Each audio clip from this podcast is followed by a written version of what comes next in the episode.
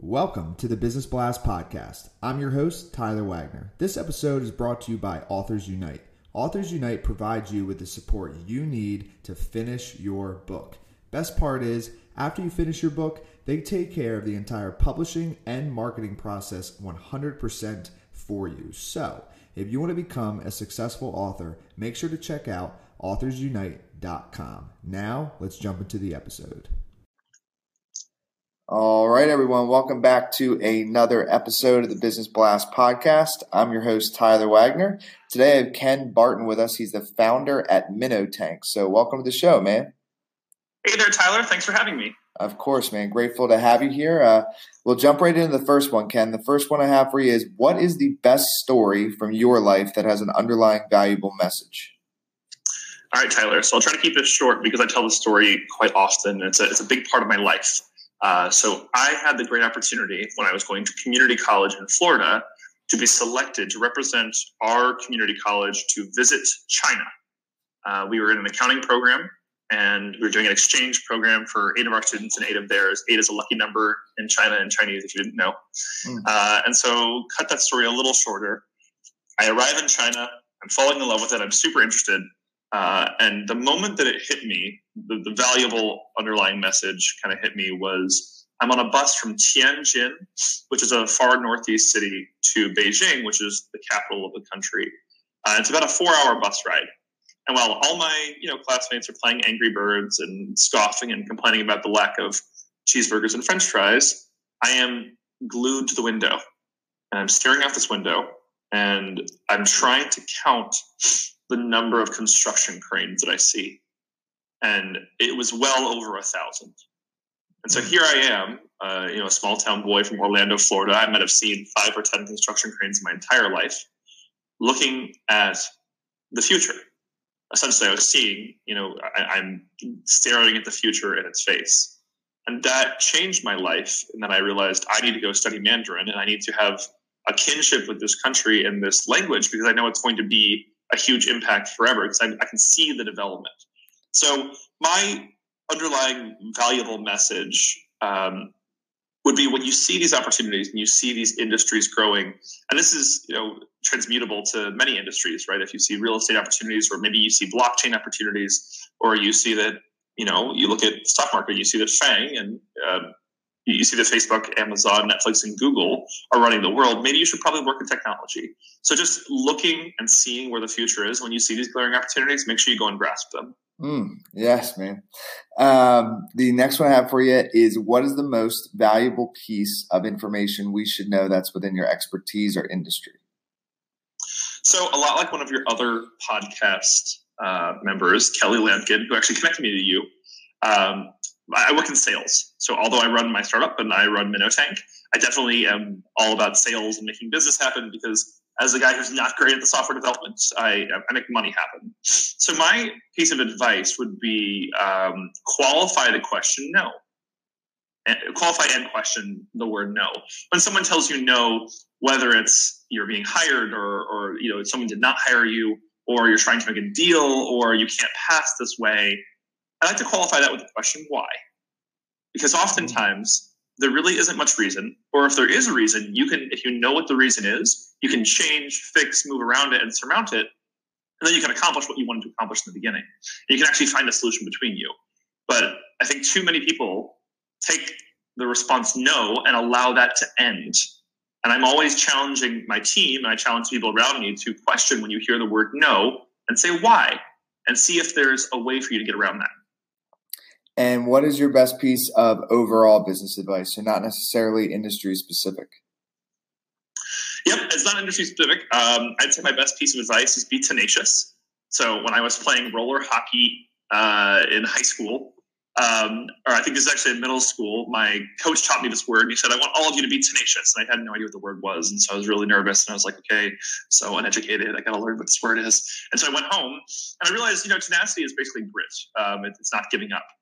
And my, my favorite examples, obviously, I live in the tech community. So whether you're the Collison brothers who went into their customers' offices and installed their API, and the Collison brothers are the gentlemen who founded Stripe, one of the most successful tech startups in the West Coast and the world, uh, or whether you run the runway. I just listened to one of the podcasts about the founder of Rent the Runway, and you know she cold emailed, cold called, and cold walked into the offices of some of the most powerful um, brands out there. Neiman Marcus, you know, huge uh, designer people, because she said she wouldn't accept the first no. She didn't accept the tenth no. She, you know, she'll take 15, 20, 30, 50 no's until she gets an answer that she wants, which is being tenacious. So just keeping going. And if you could give your younger self one piece of advice, what would that be?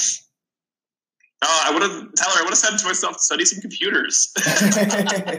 um, I I just turned 28 earlier this month, uh, and I wish I would have studied more computer science or had a better understanding of how computers work. Because in reality, I don't care what you do. I would be very impressed if you could find any industry that does not interface with computers. I, I would, or some kind of technology. I would say it's almost impossible in today's world.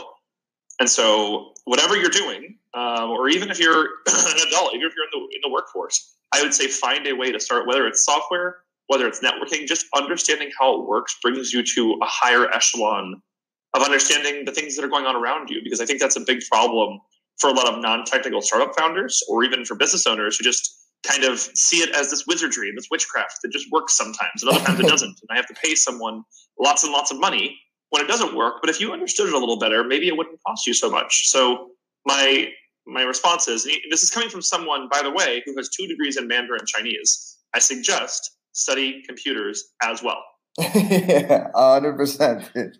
I uh, I thought that too. As I'm 27 now, and I was like, dude, I should have been learning how to code or something back in the day. Just like not even like fully learning, but just like understanding it. You know, at um, least getting like a base knowledge. For you know, at least understanding how to communicate with your developers. Because that's one of the problems that I had so I'm a non-technical founder of Minnow Tank, and one of the problems is for a very long time. I actually I actually just finished a coding boot camp, which I, I highly suggest.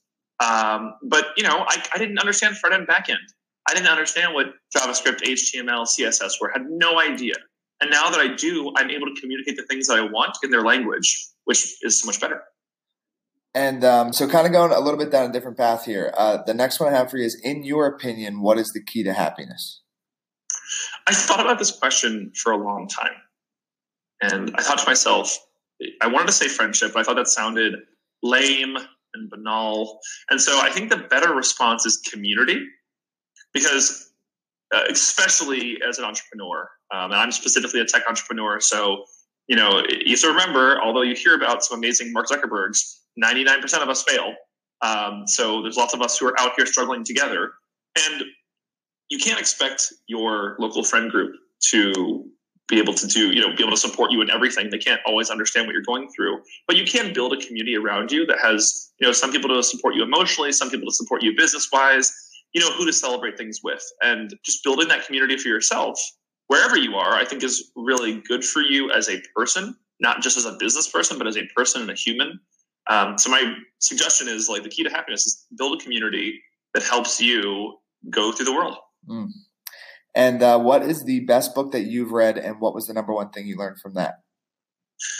Oh goodness. Um, so uh, this is kind of embarrassing. Um, so I so I, I, work in like finance, economics, numbers, and investing all day long.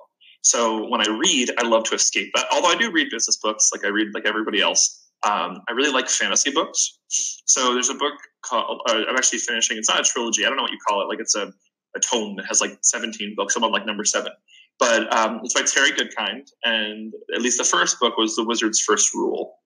Um, and the whole theory around this book is talking about wizards, and it's, it's so funny, so lame, it's so weird. Anyway, it's fantasy and fiction, um, and it talks about all these rules that wizards have built, which are, the wizards are the smartest people in society, and so they built all these rules. Um, and the wizard's first rule is, you know, people will believe what they want to believe.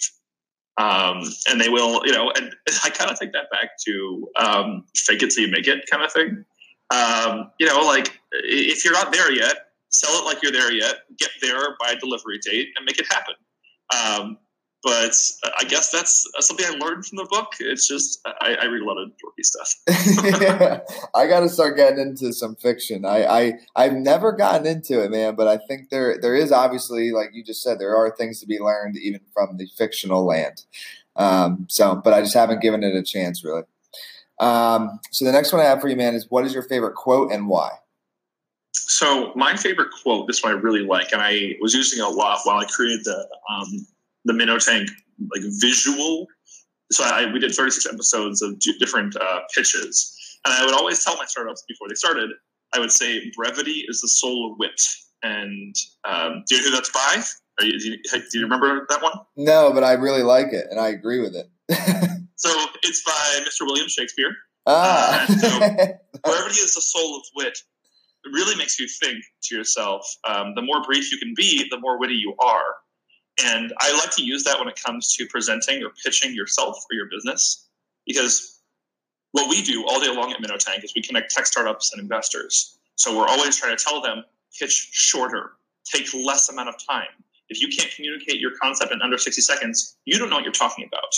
So think, think, think, be brief, and that's witty and intelligent, and then people respect and know what you're doing. So brevity is the soul of wit, William Shakespeare. Yeah, man, I could not agree more.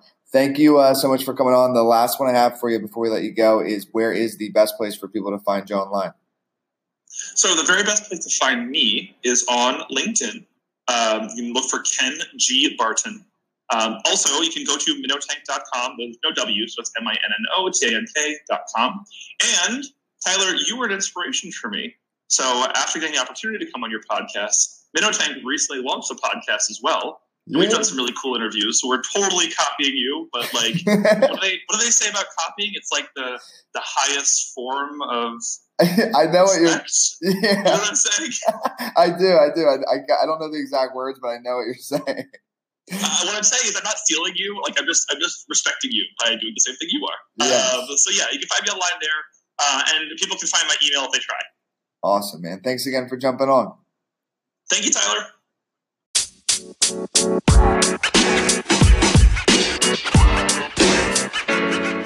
man. You know, man.